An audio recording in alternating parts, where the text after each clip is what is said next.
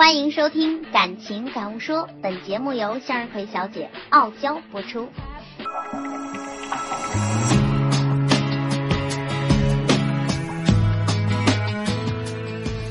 很高兴在祖国母亲生日的这一天呢，与大家相聚在喜马拉雅。欢迎收听《感情感悟说》，我是向日葵小姐。我觉得人总有一段情绪不是很好，需要自我提升的一个时间段。今天呢，正好是十月一号，距离二零一五年结束也只剩下三个月了。我希望自己可以更勇敢。那么，你希望自己可以更怎么样呢？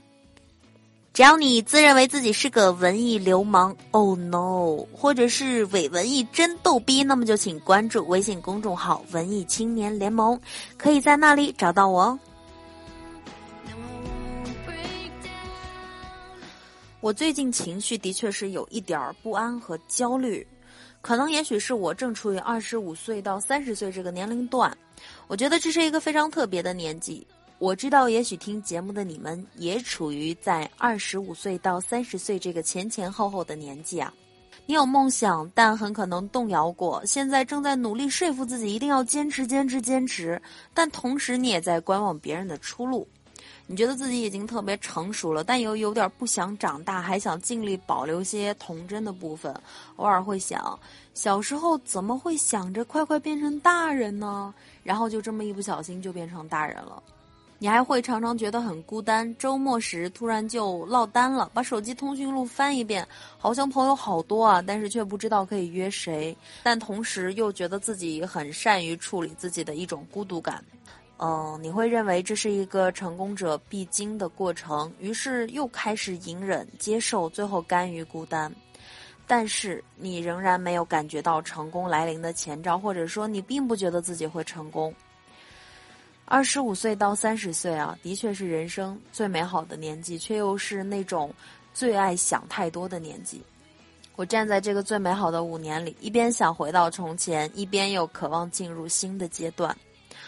无论如何吧，我希望我的朋友们，我特别希望你们可以善待这五年，真的这么美好，不是用来挥霍和游戏的，而是让你变得更好，以最完美的姿态走进三十岁。嗯，怎么说呢？这个年龄段，我们应该知道十五件事情。第一件。我觉得你需要拥有一个与你工作无关的爱好，用业余时间的百分之三十去钻研它，使得自己擅长并且权威，甚至慢慢的潜移默化，让它变成你的一个 logo。它可以是摄影啊、写作、音乐、话剧、书法，也可以是养一条小狗、种植、烹饪、收集红酒。总之，我觉得你必须要有一个，当然不是那种沉迷于游戏的那种啊。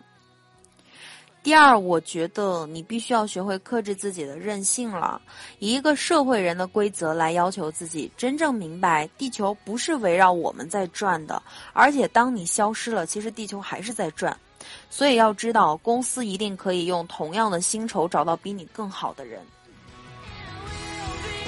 第三，改掉在微博或者朋友圈发表抱怨言论的习惯。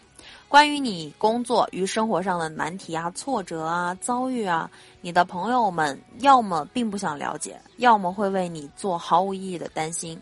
所以在力所能及的范围内啊，你就自己消化掉，不要把它贴出来给所有人都看。其实你贴出来给别人看，只会招来两种结果：一个是让真正爱你的人担心，另一个呢会让那些嫉妒你的小人觉得开心。第四件事，呃，你对自己的一个判断比真实的自己至少要高出百分之三十，这是一个数据显示表明的。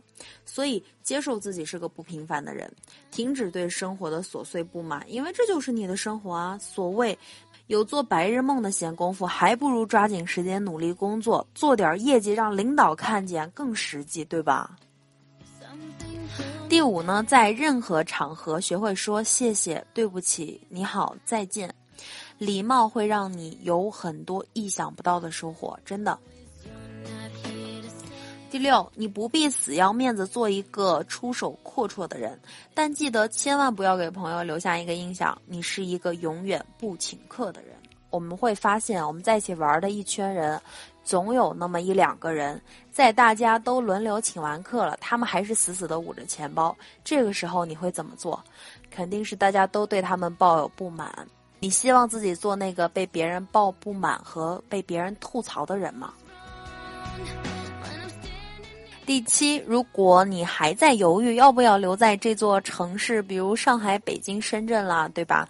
果断回家吧，否则三十岁以后你不但回不去了，而且留在这里也不会有太大的发展。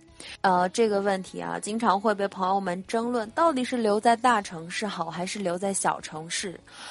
如果此时此刻你已经感觉到迷茫了，那你就不妨回家吧。呃，说句实在话，在向日葵小姐看来。很多人留在大城市，最后都变成了炮灰，用自己的青春来铺垫了这座城市，却最后一无所得。第八呢，每个月的收入硬性储存百分之二十，以备不时之需。第九，放弃对名牌和明星的狂热追逐。你已经不是小孩子啦，你不是十四五岁，可以对 TFBOYS 啊执迷，然后追着他们满大街的跑，从这个城市跑去那个城市看演唱会。还有很多时候，一双鞋也许它很贵很好看，但是它并不舒服。所以不要为自己贴上那个名牌的标签，而是要让它真正的属于你，真正的舒服自在才最为重要。第十呢，适当的拥有与朋友相聚的狂欢，要么不来，来了就要嗨，千万不要动不动就说我今天开车了不能喝，我明天开会得早点回去。相信我，一个玩的奔放的人，工作起来不会没有热情；而一个总爱扫兴的人，你知道的，呵呵，玩不开，别人就不愿意带你玩了。第十一，你当然可以从微博、微信订阅号、时尚杂志上去了解碎片化的信息与知识，但是也不要放弃读书的习惯。除了传统的名著书单，嗯，怎么说呢？你可以去多读读金庸啊、茨威格啊，甚至是一些理论型的著作。当然，如果你觉得读名著或者是译文小说太累了，你甚至可以去看看漫画。总之，你每天得摸摸书本吧。而不是刷着手机入眠，对眼睛也不好，是不是？第十二，这五年内，除非你有足够充分的理由，否则不要频繁跳槽，或者最多跳槽两次。习惯性跳槽是职场上非常可怕的一件事情，基本决定了你未来的人生格局。不改掉，三十岁以后你就改不掉了。等你的力量积蓄的足够强大，成为行业中的翘楚或者是符号，三十岁之后，你的跳槽会给你带来更大的提升和积极的改变。第十三啊，不计后果爱一个人的疯狂，就请你留在二十五岁以前吧。现在的你应该懂得与欣赏你、珍惜你的人交往，尽管他可能不是你最想得到的那一个人。而那些需要你无底线迁就啊、委屈啊、哀求啊、仰视的人，无论是恋人或者是朋友，停止一切关系，只与可以给你加分的人建立关系。任何关系都应当这样。第十四呢，不能让自己停留在一种心灵舒适、精神愉悦的盲区。如果这五年你没有足够的焦虑、惶恐、痛苦，三十岁以后你会过得更不如意了。记得别怕累，死人才不累呢。第十五，如果你渴望爱，不要找，要等。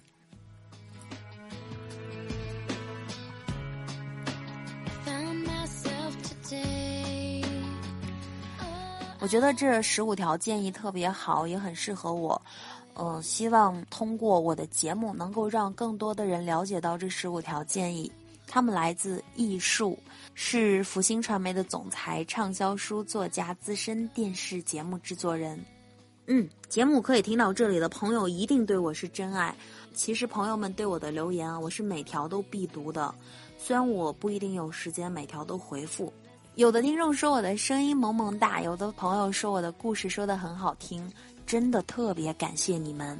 最后还是那句话啊，只要你自认为自己是个文艺流氓或者是伪文艺真逗逼，就请关注“文艺青年联盟”这个微信公众号，可以在那里找到向日葵小姐。各位亲爱的，晚安。